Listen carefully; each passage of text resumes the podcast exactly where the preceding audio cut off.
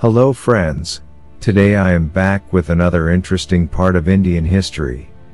That is the Battle of Kalinga which impacted indirectly on the entire India in the later period. Introduction to Battle of Kalinga. It is said that war does not benefit any parties. Though is true in Indian history so many wars were fought. There are different reasons for every battle. Some kingdoms fought just to satisfy their envious nature, some fought to gain sovereignty, some fought to expand their existing kingdom. There is one such war that happened in ancient India to expand the largest kingdom at times. That battle is evidence of cruelty, enslavement, bloodshed of innocent, and way to peace. That battle was the War of Kalinga. It happened on the bank of Daya River in the Dhauli Hills of Dhauli. Background History of Kalinga War Kalinga was a very wealthy nation that was known to be peaceful and was full of artisans. The nation was under the governance of the Nanda Empire up to 321 BCE.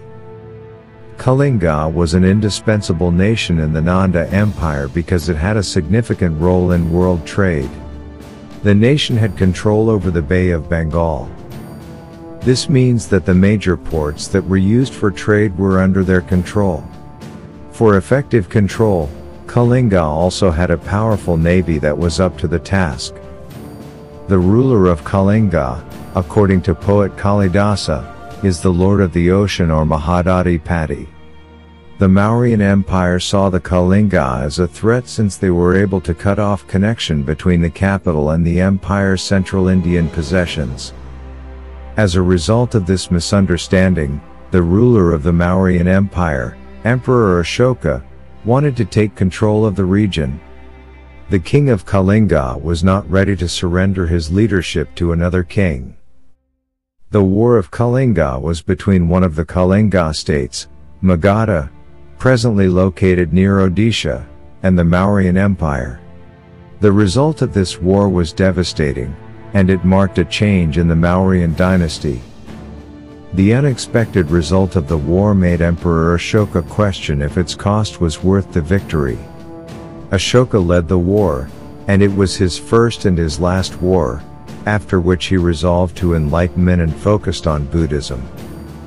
Causes of Kalinga War Different historians have diverse perspectives on what could have been the cause of this war that claimed the lives of nearly 1,50,000 people and remained to be the deadliest war in Indian history. The leading cause of this war was control. Ashoka, like past rulers of the Mauryan Empire, wished to finish what his father, Bindusara, had started. The dominance of the Nanda emperor ended when they were defeated by Chandragupta Maurya.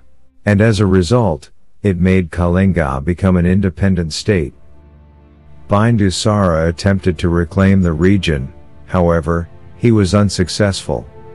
As a result, it was up to Ashoka to recover the throne.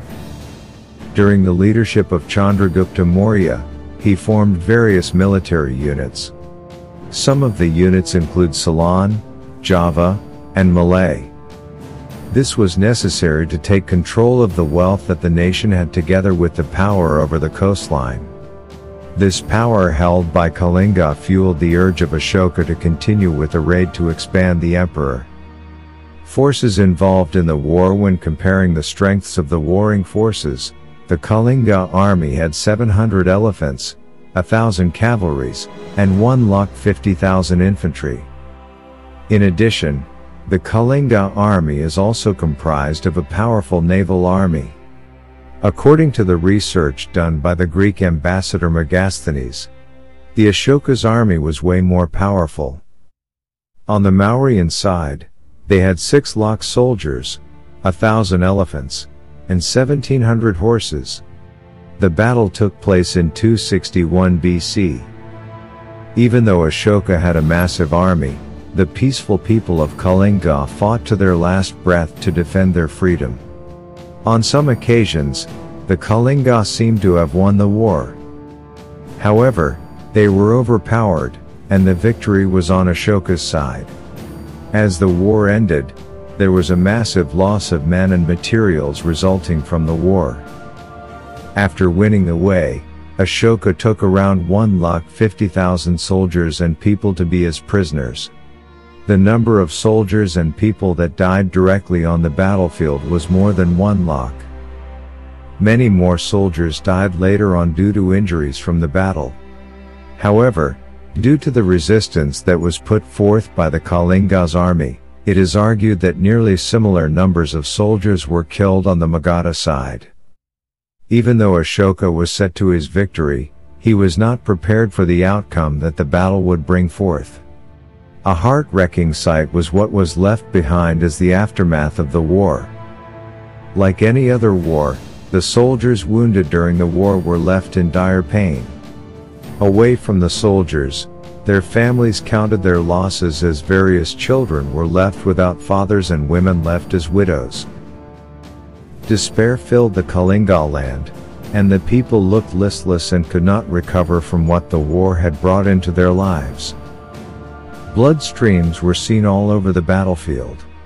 Apart from the blood flood, there were core, and animal carcasses from elephants to horses could be found on the battlefield. Ashoka had conquered Kalinga to the ground, however, there were no more free men to live freely on that land. The remaining men were sent to slavery, and not being able to stay longer in the place, he led the army back to Pataliputra. Some of the additional forces that helped Kalinga in their battles were their neighbors to the west, the Atavika territories. Ashoka occupied the coastal region, and the emperor gave up the idea of spreading his territories further through wars. He instead opted for a different approach to reaching the unconquered people of Atavika through love. Under the new leadership of Ashoka, the nation became one of the administrative provisions in the Magadha Empire. The new headquarters was at Kumara, which was situated at Tosali.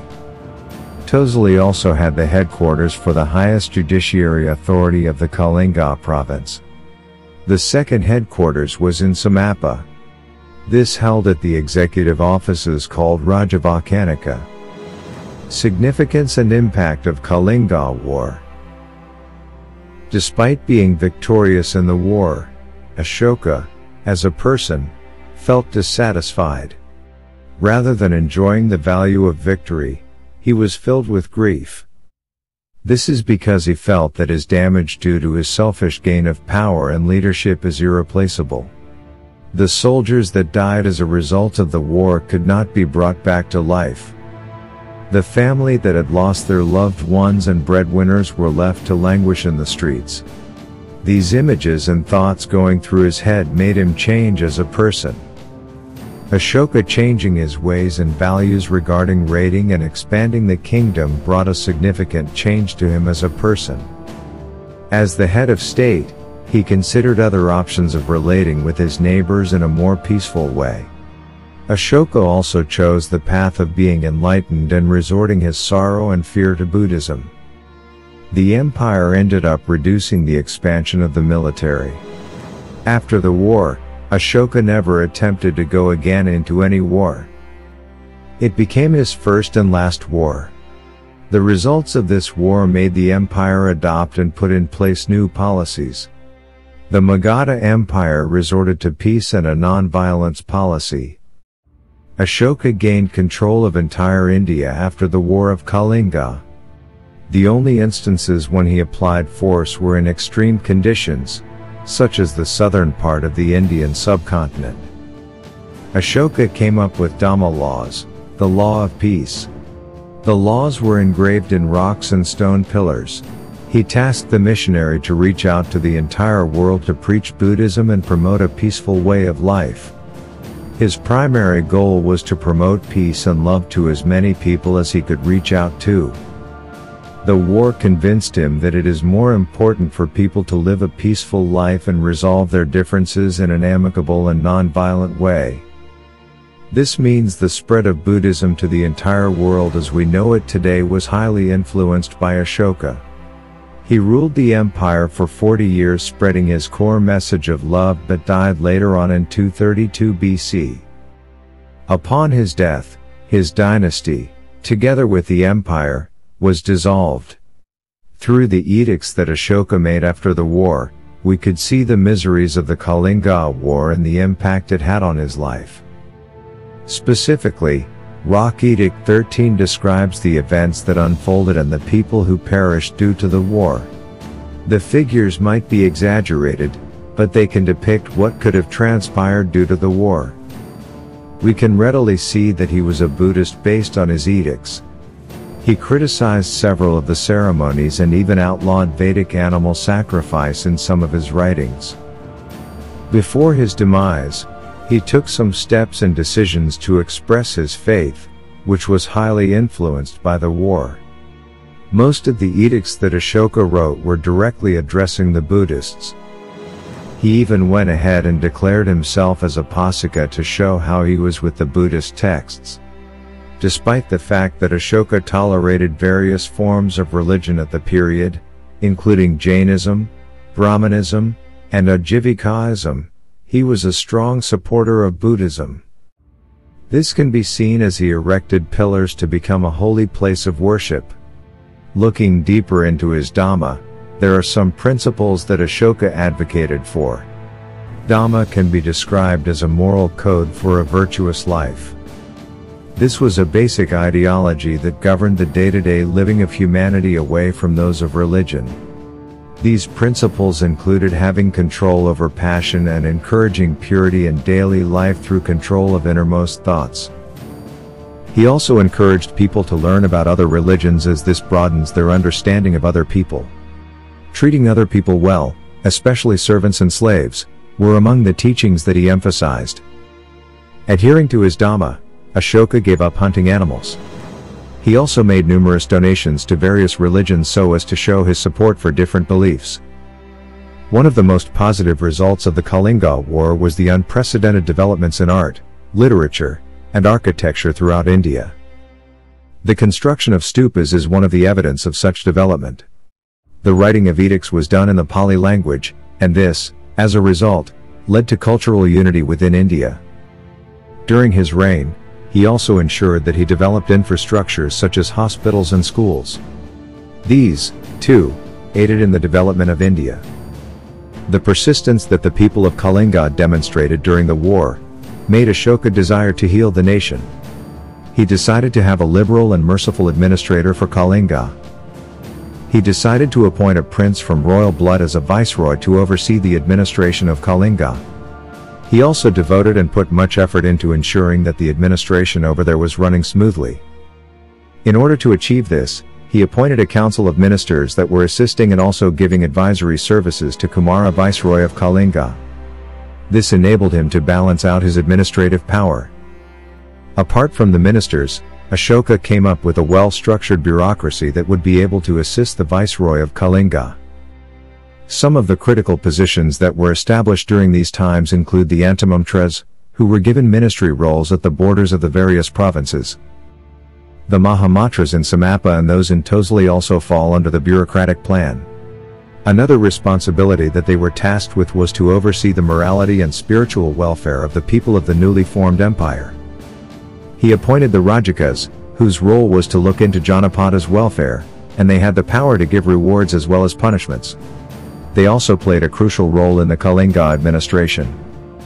The War of Kalinga is known to be one of the most devastating wars in Indian history, marked a turning point in India. It marked the change in leadership and the emergence of new policies that made India a better and productive place we could see various shifts taking place from a personal level to a nationwide transformation from the war. Even though the war had a huge loss of life and properties, it also led to the birth of various forms of civilization that are witnessed today in India.